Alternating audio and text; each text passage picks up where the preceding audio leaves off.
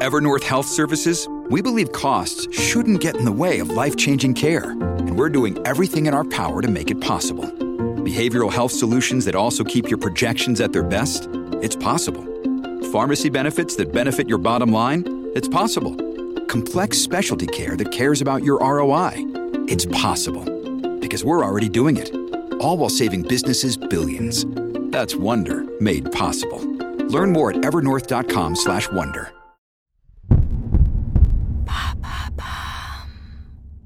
À quoi va ressembler l'agriculture de demain? Merci d'avoir posé la question. Le secteur est en crise.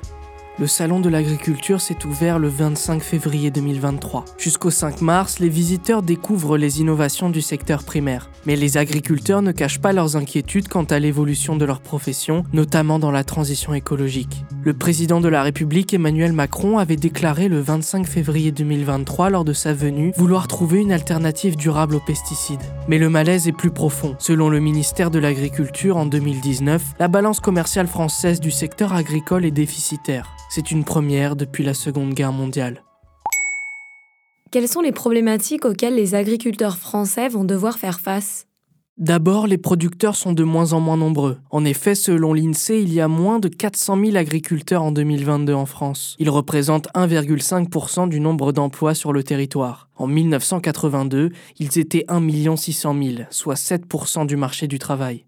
Ce manque de producteurs locaux, associé à une volonté des grandes surfaces de réaliser des économies, a entraîné une forte importation de produits agricoles. Selon une autre étude de l'INSEE, depuis les années 2000, la part d'importation de produits alimentaires a été multipliée par deux. Ils estiment qu'un cinquième de l'assiette des Français ne l'est pas. De plus, l'impact environnemental de l'agriculture constitue un vrai problème pour l'avenir du secteur. 7% des pesticides et produits chimiques considérés comme dangereux, tels que les néonicotinoïdes, sont autorisés en France. Ils ont des conséquences dévastatrices sur les sols, les eaux et la qualité de l'air. Ils affectent également la biodiversité. En effet, 40% de la population invertébrée des cours d'eau les plus pollués a disparu en 15 ans, selon l'Institut national de la recherche agronomique. Et quelles sont les innovations qui peuvent révolutionner le secteur agricole? En ce qui concerne les nouvelles technologies, la prochaine étape pour l'agriculture française semble être la démocratisation des drones agricoles. Leurs capteurs permettent de cartographier les champs et détecter les besoins de certaines cultures, s'il y a nécessité d'arrosage ou s'il y a invasion de nuisibles par exemple.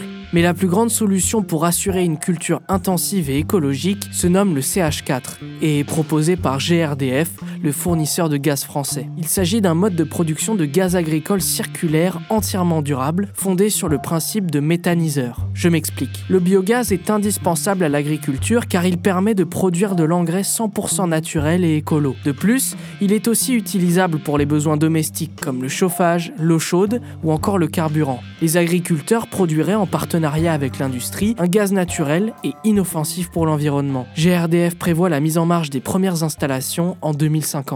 Mais y aura-t-il un cadre politique pour assurer la nouvelle agriculture?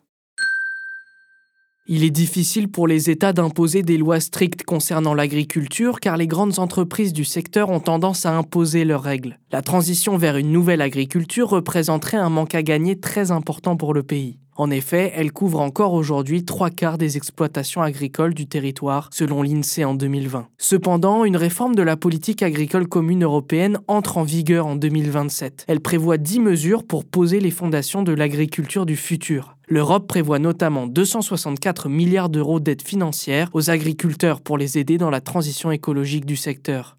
Voilà à quoi ressemblera l'agriculture de demain.